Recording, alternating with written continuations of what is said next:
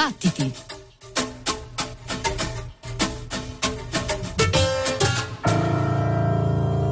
In the Ellington conception, it isn't the instrument that's being played that makes the difference, but the man who plays it. The leader of our next group has found himself in the same situation which Mr. Ellington has known that of establishing a very distinctive, original, personal sound, and then hearing it come, coming back from all his admirers and being forced to extend his own creative boundaries once again to find something that is, again, distinctively his own. I'd like to introduce the members of the group, one at a time. At the drums, Jimmy Cobb.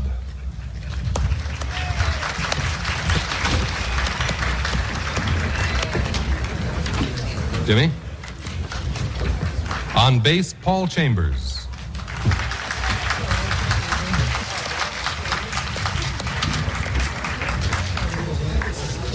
At the piano, Bill Evans.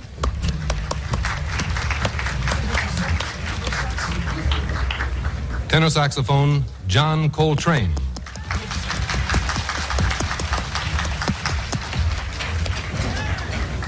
Alto, Julian Cannonball Adderley.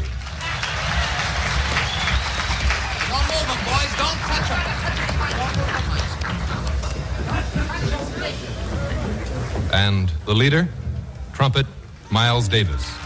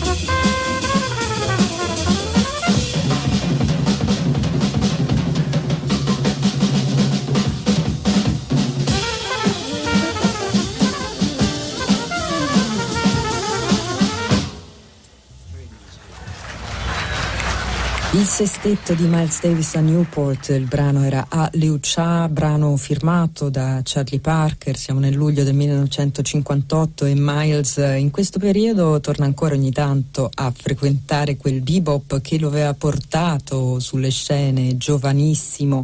proprio accanto a Bird. Lo stesso sestetto che entrerà in studio un anno dopo per registrare Kind of Blue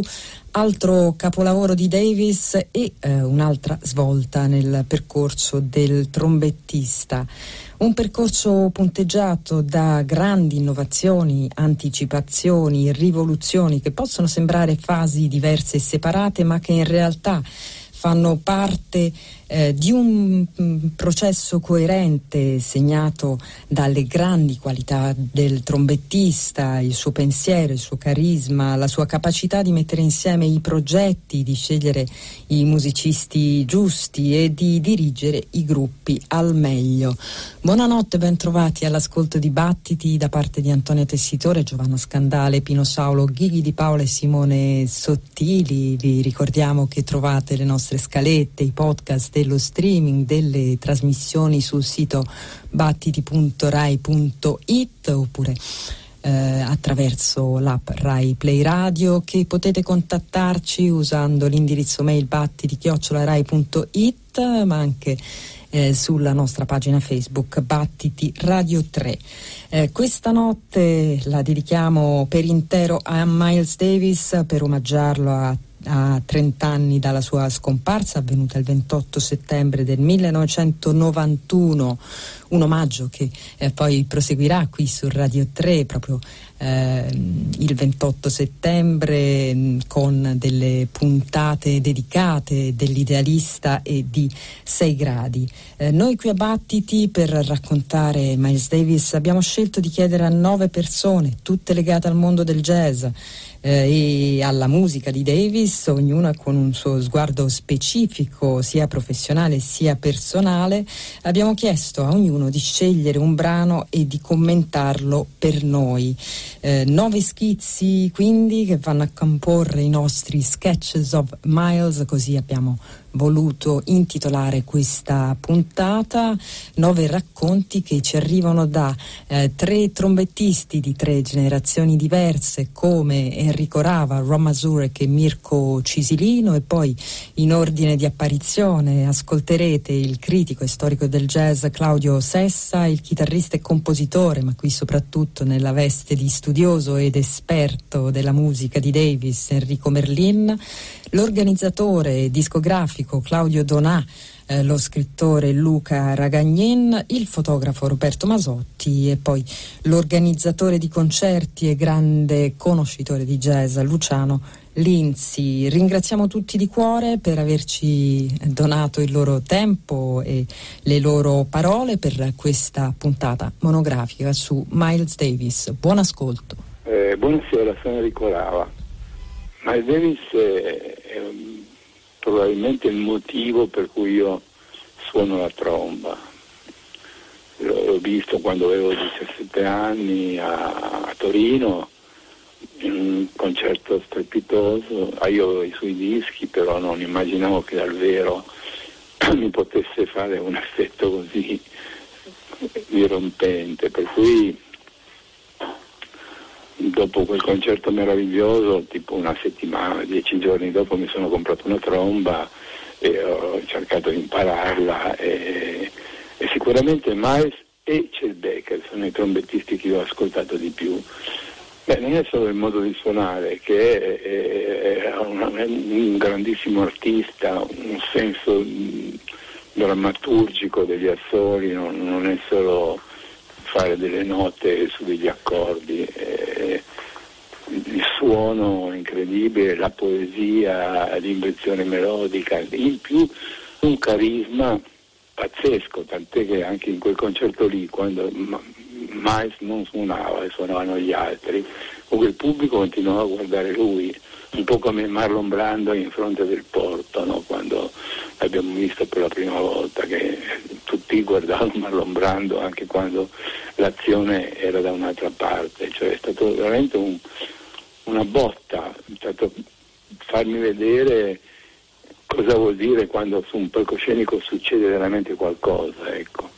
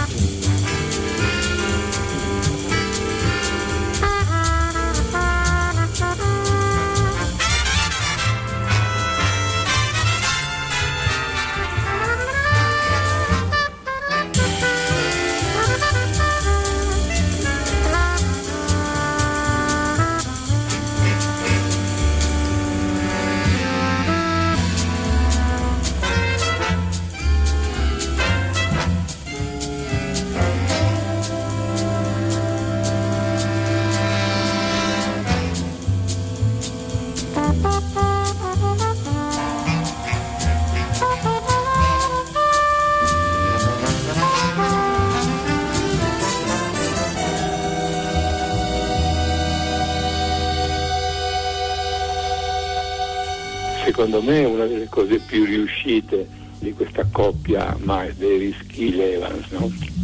comunque perché questo disco in particolare eh, anche lui ha, un, ha un, un, peso importante nei miei ricordi perché siamo nel 57 noi, noi all'epoca in Italia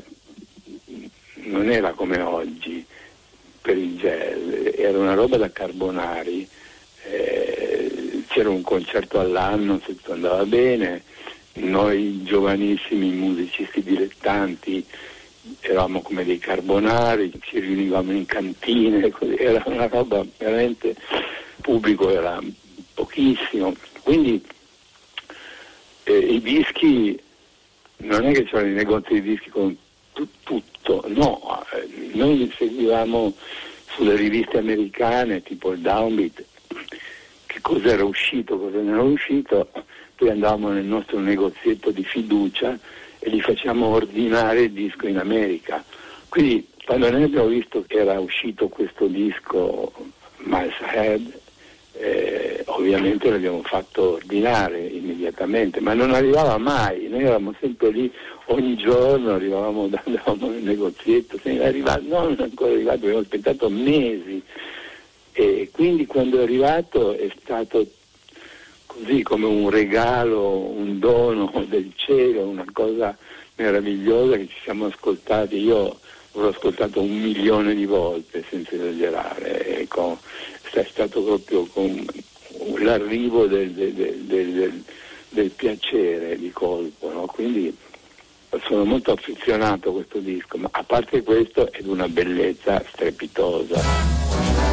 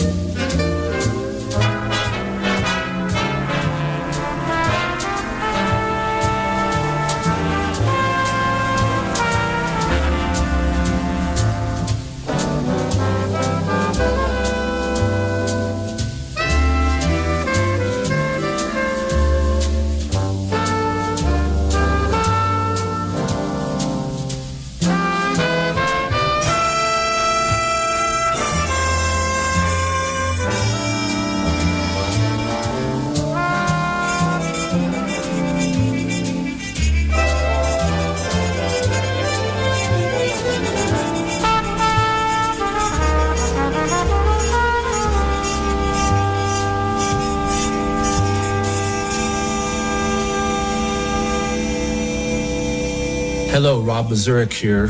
uh, chiming in from Marfa, Texas, where I'm thinking quite a bit about Miles Davis and uh, Miles' influence on me and uh, the amazing musician and artist that he is. I first came across Miles, you know, when I was studying trumpet at a young age. And uh, I must have been 13 or 14 when my trumpet teacher uh, introduced me to uh, the music of Miles Davis. Um, uh, I immediately went out to the record store, and one of the very first records I ever bought was uh, uh, Miles Davis' Bitches Brew. Um, I brought that home. Uh, my mother and father looked at the record cover, and they thought I was off my rocker. Sono Ron Mazurek, vi sto parlando da Marfa in Texas dove sto pensando a Miles Davis, all'influenza che ha avuto su di me e a quanto sia stato fantastico come musicista e come artista. Miles è entrato nella mia vita da ragazzo quando studiavo la tromba, avrò avuto 13 o 14 anni quando il mio maestro mi introdusse alla sua musica. Andai subito a un negozio di dischi e Bitches Brew è stato uno dei primi dischi che ho comprato. Quando tornai a casa i miei genitori videro la copertina del disco e pensarono che fossi fuori di testa, ma andai in camera e con un piccolissimo giradischi di plastica verde ascoltai il disco fino a consumarlo. E quella prima esperienza mi portò ad acquistare altri dischi di Miles e tra questi quello che contiene la traccia che ho scelto, forse il disco che ho ascoltato di più nella mia vita, cioè Fear the Kilimanjaro, un disco di una modernità assoluta ancora oggi per il suono, il ritmo, l'armonia l'improvvisazione e Frenombrun in particolare contiene tutti o quasi tutti gli elementi che mi appassionano nella musica.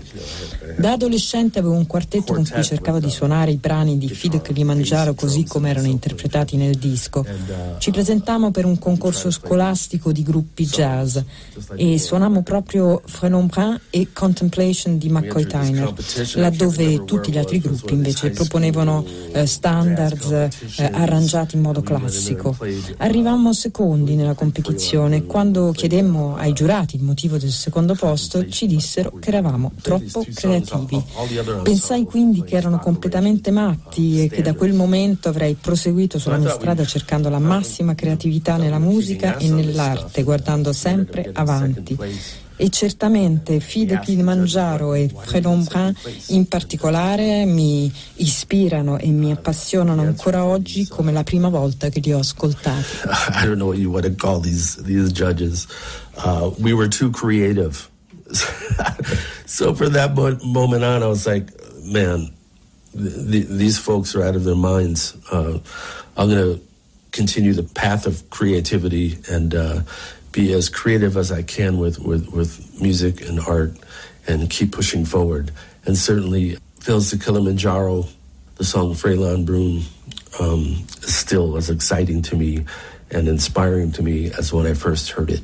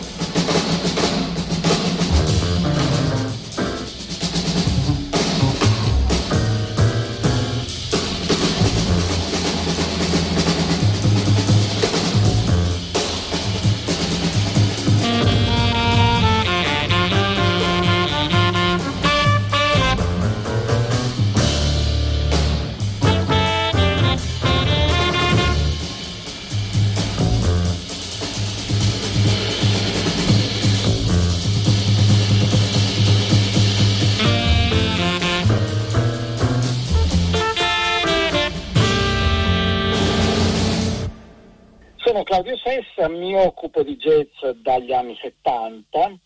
e se devo pensare al mio primo contatto da giovane appassionato alla musica di Miles Davis, mi accorgo che si è trattato soprattutto di dischi dal vivo, nel senso che quelli che restano nella mia memoria sono in primo luogo delle esibizioni dal vivo. Quindi probabilmente mi aveva molto colpito questa componente che è dei, di tutti i grandi jazzisti, ma che poi in particolare è di Miles Davis, di un rapporto con il pubblico che è elettrico, che è magnetico. E tra l'altro Miles Davis appartiene alla grande stagione dei dischi dal vivo, in cui i tecnici del suono, le case discografiche avevano puntato molto su questa dimensione così spontanea, così, così autentica. Eh, quindi tra i tanti dischi che mi sono rimasti nella memoria e nel cuore di un Miles Davis dal vivo, è quasi inevitabile cascare su una performance veramente impressionante che io conobbi in un vecchio long playing che si chiamava My Funny Valentine, Miles Davis in Concert e eh, rappresentava una parte dei brani suonati dal quintetto di Miles Davis alla Philharmonic Hall di New York il 12 febbraio del 1964.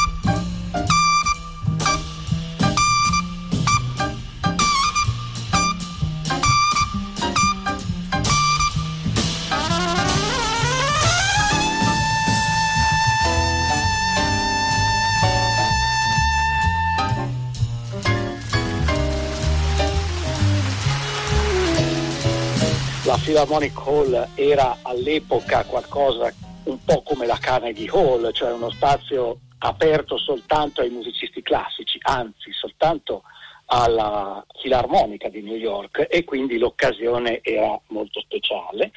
E um, per l'occasione soprattutto nei brani lenti Miles Davis diede il meglio di sé.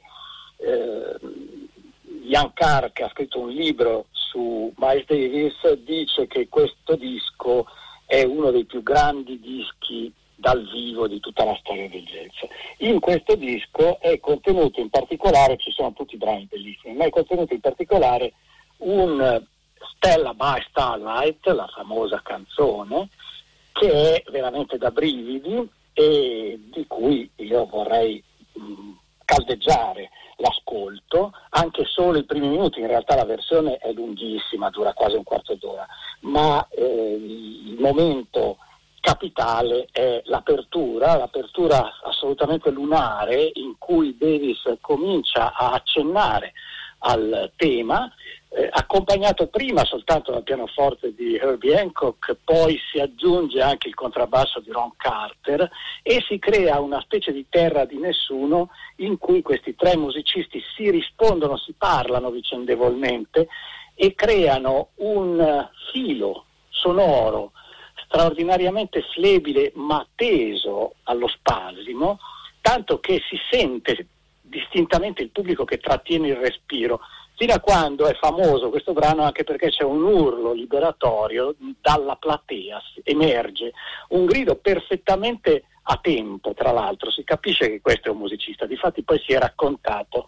che era il cantante Bob Babs Gonzales eh, che era tra il pubblico. Da quel momento il brano si scioglie in un certo senso, entra anche Tony Williams appena entrato alla batteria, che anche lui partecipa di questo dialogo collettivo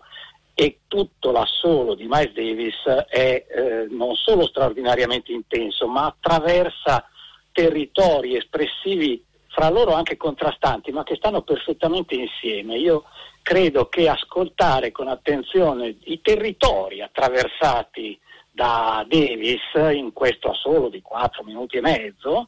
eh, è farsi un'idea di tutto quello che un musicista del calibro di Davis può fare, tra l'altro con delle anticipazioni anche di fraseggi, di ehm, espressività che poi verranno ripresi 5-6 anni dopo dal Davis elettrico, per esempio. Ecco, secondo me questo, questa gemma straordinaria eh, che poi lascia il passo al sassofonista del gruppo che all'epoca era George Coleman, eh, comunque certo tutto il brano è bellissimo, ma questi primi minuti sono qualcosa davvero di imperdibile, come probabilmente sono imperdibili altre decine di esecuzioni dal vivo di Miles Davis nell'arco di tutta la sua carriera, però mi sono soffermato su questo perché mi sembra che possa un po' racchiudere lo spirito un po' di tutto quello che noi eh, riconosciamo, incontriamo nel suono e nel pensiero di Miles Davis.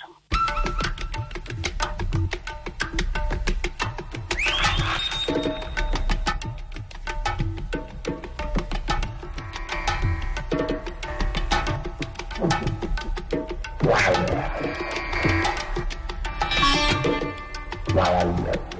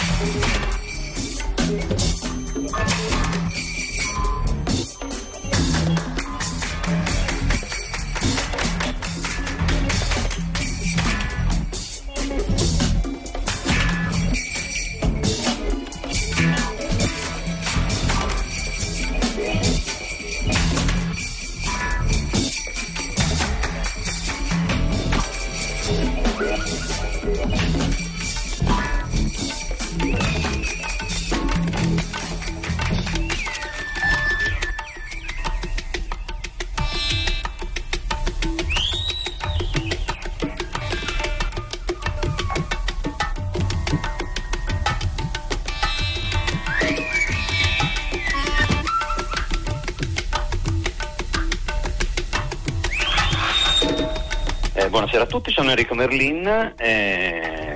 Vi ringrazio tantissimo per avermi interpellato per questa cosa e questo omaggio a Miles Davis. Black Satin, sì, Black Satin, perché Black Satin da On the Corner? Perché On the Corner è un disco che Uh, non è stato mai molto amato dagli appassionati di jazz in genere, in particolare da molti anche appassionati di Miles Davis, un disco che è visto un po' così, un po' fuori, fuori registro, ma in realtà è un album fondamentale e questa cosa l'abbiamo visto soprattutto eh, vent'anni dopo, negli anni 90, quando la scena trip hop in qualche maniera se ne è appropriata eh, nelle dinamiche espressive, timbriche, ritmiche eh, creando, creando dei, nuovi, eh, dei, nuovi, artefatti sonori che a quel, quel mondo facevano riferimento. In fondo eh, On the Corner è un disco nel quale eh, nasce la world music in qualche maniera, perché Miles Davis ha quest'idea straordinaria di eh, mettere insieme delle sezioni diverse, una sezione indiana eh, con sitar, eh, tabla, una sezione che fa riferimento alla musica afroamericana, eh, del jazz, dell'improvvisazione ovviamente che era il suo mondo d'elezione, però poi troviamo dentro elementi rock, elementi funk, elementi africani, elementi anche sudamericani appunto con le percussioni ehm, e così. E, e questo, questo, mondo sonoro diventa effettivamente un, un, um, un un mondo da esplorare, apparentemente eh, sono solo due brani nel disco con variazioni, eh, lo sono di fatto, ma lo sono anche molto di più per via di questa multistratificazione proprio del, della musica.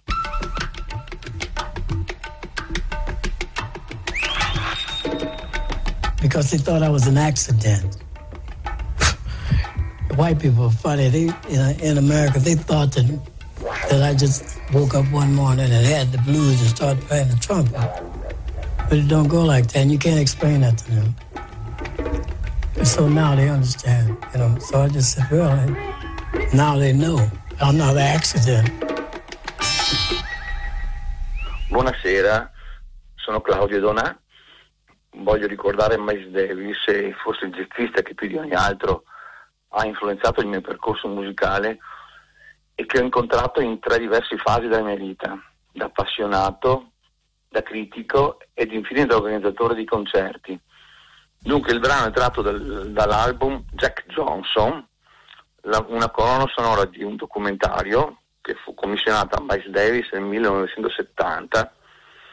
Eh, non è tra i dischi più gettonati del Miles elettrico, anche perché non era fatto con la sua solita formazione, quella di allora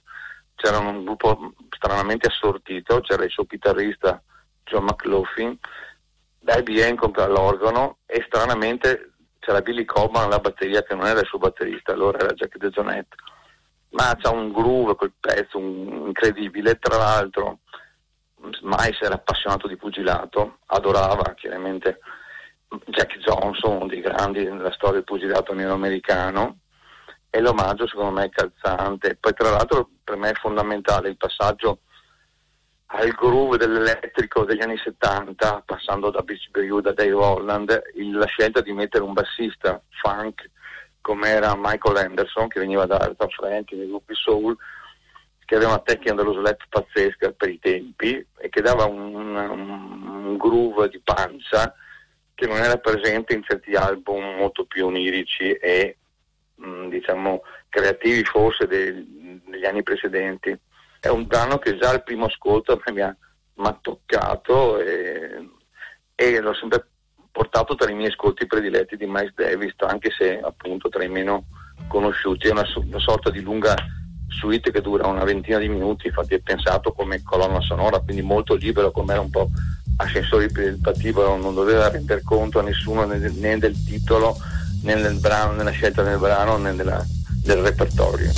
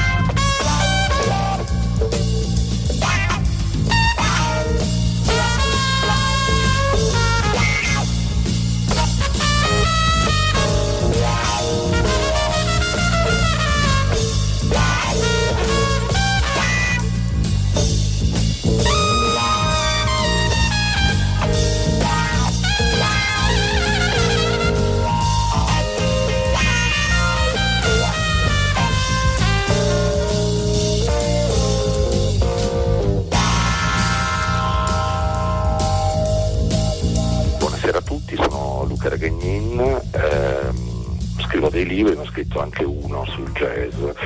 eh, di racconti. La mia scelta nel mondo immenso di Miles Davis cade musicalmente su una, un episodio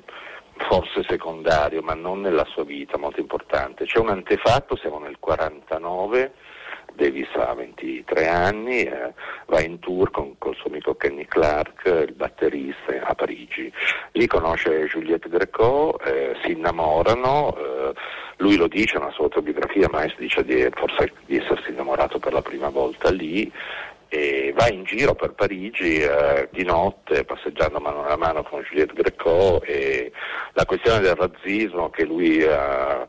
aveva patito moltissimo e patirà ancora molto nel futuro è sospesa tant'è che quando finisce questo piccolo tour eh, Kenny Clark deciderà di rimanere a Parigi e gli dirà tu sei pazzo a, a tornare indietro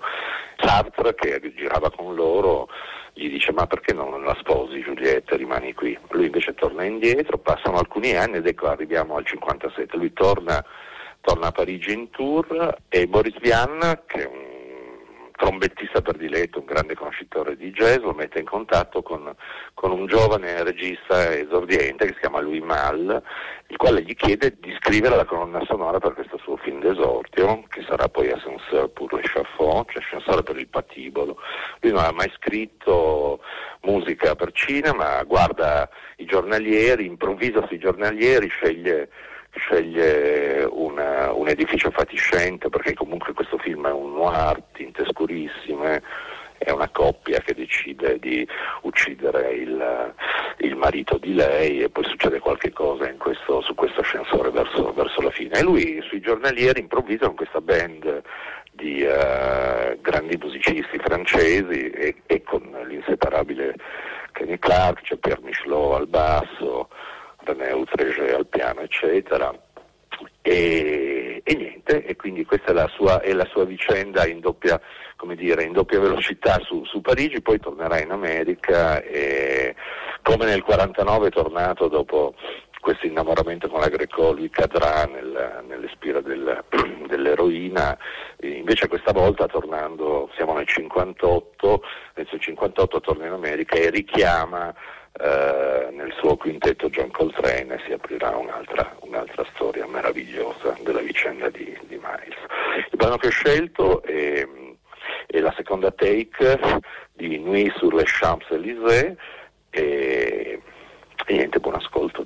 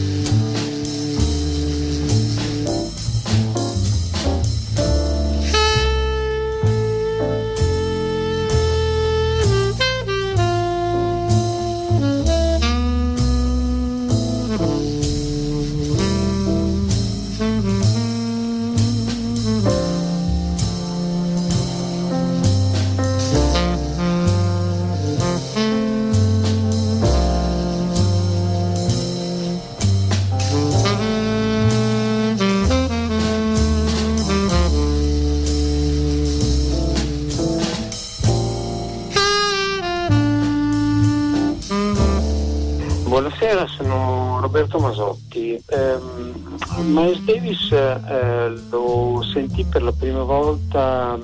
negli anni 60 a Milano al Festival del Jazz in un concerto eh, Double Bill con Cecil Taylor, quindi una, una somma di cose molto, molto importanti e nuove anche per, la, per l'epoca. Poi però non lo fotografai, non fotografavo ancora, ero ospite di un gruppo di amatori del jazz di Ravenna e poi eh, invece nel 71 mi trovavo a Berlino al Berliner Jazz Tage e lì vidi il gruppo di, di Mais e fotografai il gruppo di Mais, quello elettrico, mentre la prima volta era il quintetto classico di Mais. E, um, quello fu una, una, uno shock notevole, anche se conoscevo Beaches Brew, conoscevo insomma, quello che era stato proposto su disco appena pochi anni prima, ma quel, quel, gruppo, anche perché lo ascoltavo all'interno della Philharmonie, eh, che è un, un luogo insomma, magico eh, per ascoltare anche jazz. Poi ripetei eh, la, l'appuntamento al Festival del Jazz di Milano, nel 70, sempre nel 71, e, e, quelle furono le prime foto. Poi eh, cercai di seguirlo eh, anche in quel momento che ricomparve eh, verso il pubblico, ci fu quel famoso concerto Ombre Jazz nello, nello stadio, se non, non ricordo male, però non, non, l'ho mai conosciuto personalmente, eh, purtroppo, eh, quindi eh, ho, ho delle, delle, foto in azione eh, sul palcoscenico e nel 2001 Cipriano Maresco che organizzavano un festival a Palermo, eh, festival del jazz proprio, eh, mi chiesero una mostra e, e quella fu l'occasione di, di, mettere assieme un lavoro su, su Miles che non avrei mai pensato di, di produrre in quanto appunto non avendo ritratti, non avendo cose più per mio conto più approfondite, eh, mi sembrava uno dei, dei, tanti personaggi che ho fotografato, ma da, diciamo così, da distanza e non conosciuto.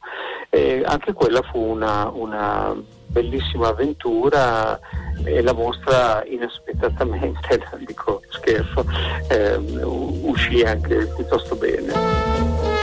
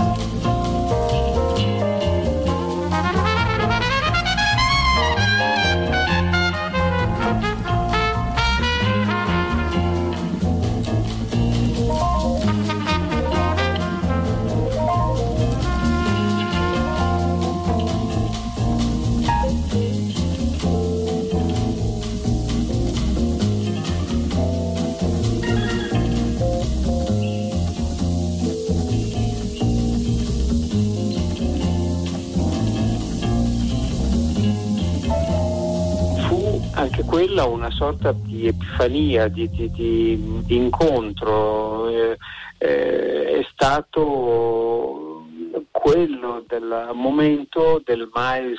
fra virgolette, nuovo, eh, con l'introduzione dell'elettrico e, così via, che mi colpì molto, anche per la costruzione, cioè non, non conoscevo allora ancora la funzione di Teo Massero, però in quel disco, in quel disco accadono anche delle cose che la dicono lunga sul fatto di come non tanto di post produzione, ma eh, sì, cioè, per certi versi anche, ma proprio di, di concezione e di rielaborazione di una, di una, musica che è già nuova ma che si pone oltre, cioè che, che, che va... Che, ecco, era qualcosa che andava oltre le mie aspettative, che mi colpì e per un fatto intrinseco musicale eh, molto spaziale, molto spaziale e spaziata, cioè è una musica che non ha una connotazione con un, con un, periodo, per esempio, precisissimo. Sappiamo che viene da quegli anni, da quel mais, eccetera, però, per esempio, è meno datata di, qui magari verrò lapidato, è meno datata, trovo, di, di, di Beaches Brew, ecco. Ha qualche cosa che la proietta ai giorni nostri con, con una freschezza e, e con una modernità assoluta.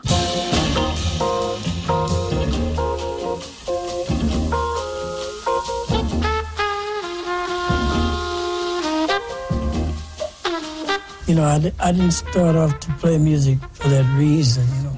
to, uh, you know, like being a contest or something like the best this and the best that. I happen to be, uh, I know who to pick for certain styles. The band we have now, everybody's it, it's correct for the style we play. But I just take it, I accept it.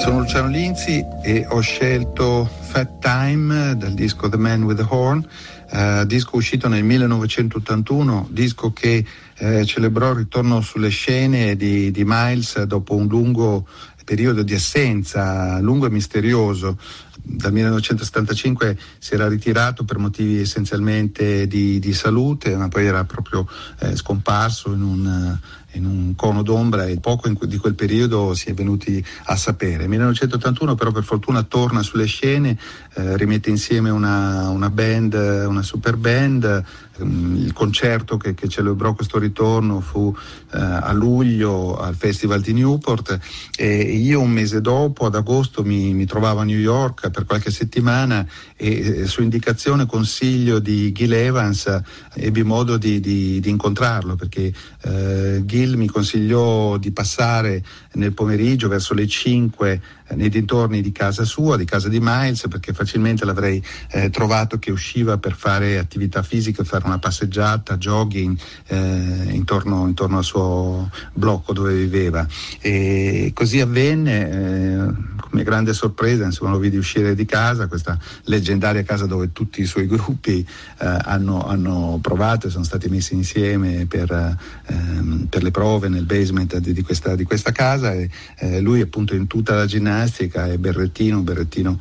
eh, con scritto Willie Nelson che usava abitualmente, frequentemente in quel periodo, mi ha dato parola, insomma è stato molto dolce, molto affettuoso, una cosa mi ha, mi ha stupito molto, era da solo, mi ha proposto di accompagnarlo eh, a raggiungere la, l'abitazione di Cicely Tyson, sua compagna e moglie dell'epoca, che, che distava appunto qualche blocco, cosa che ho fatto e abbiamo eh, chiacchierato insieme, gli ho chiesto appunto come fosse stato questo periodo lungo di inattività e eh, lui era molto felice della band che aveva messo in, insieme la possibilità di tornare sulle scene. Quindi mh, l'ho visto ed è un ricordo davvero molto intenso eh, che porterò sempre con me, eh, occhi magnetici ma anche una, uh, una, figura in quel momento anche di una certa vulnerabilità, di una certa fragilità e di una, di un'assoluta dolcezza.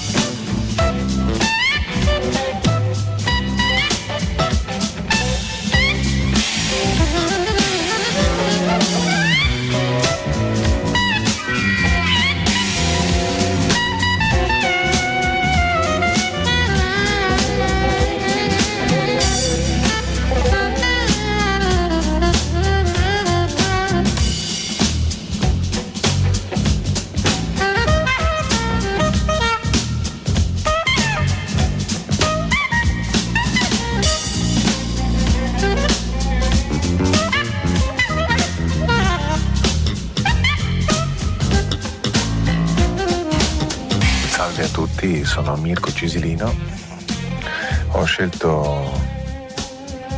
The Buzzer Song dal disco Porgy and Best di Miles Davis perché nonostante non sia il mio primo ascolto di Miles è stato quello che più mi ha formato poi negli anni a venire, nell'idea di un'opera larga, grande, solista con l'orchestra, una ricerca di orchestra, orchestrazione particolare, un lirismo fuori dalla media. È stato probabilmente sì, uno dei dischi che più mi ha formato nella vita ed è di Miles. Il mio primo disco suo era Dew Bop, che è il suo ultimo disco, io pensavo facesse quelle cose lì, invece il disco successivo era con Charlie Parker allora mi si aprì un mondo e poco dopo arrivai a Porgy and Bess e fu una rivelazione proprio per l'idea della musica, non solo per il trombettismo o l'orchestrazione, per l'idea della musica.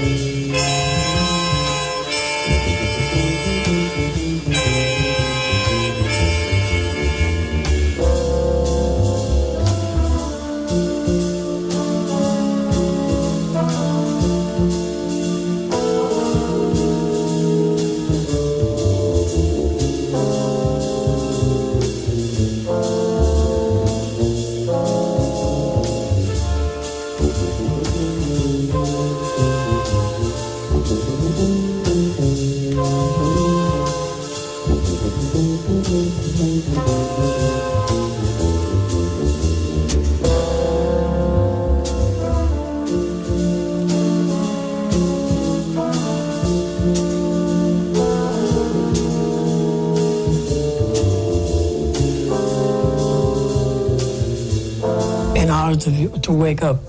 every day with a smile on my face. I have to perform perfect to myself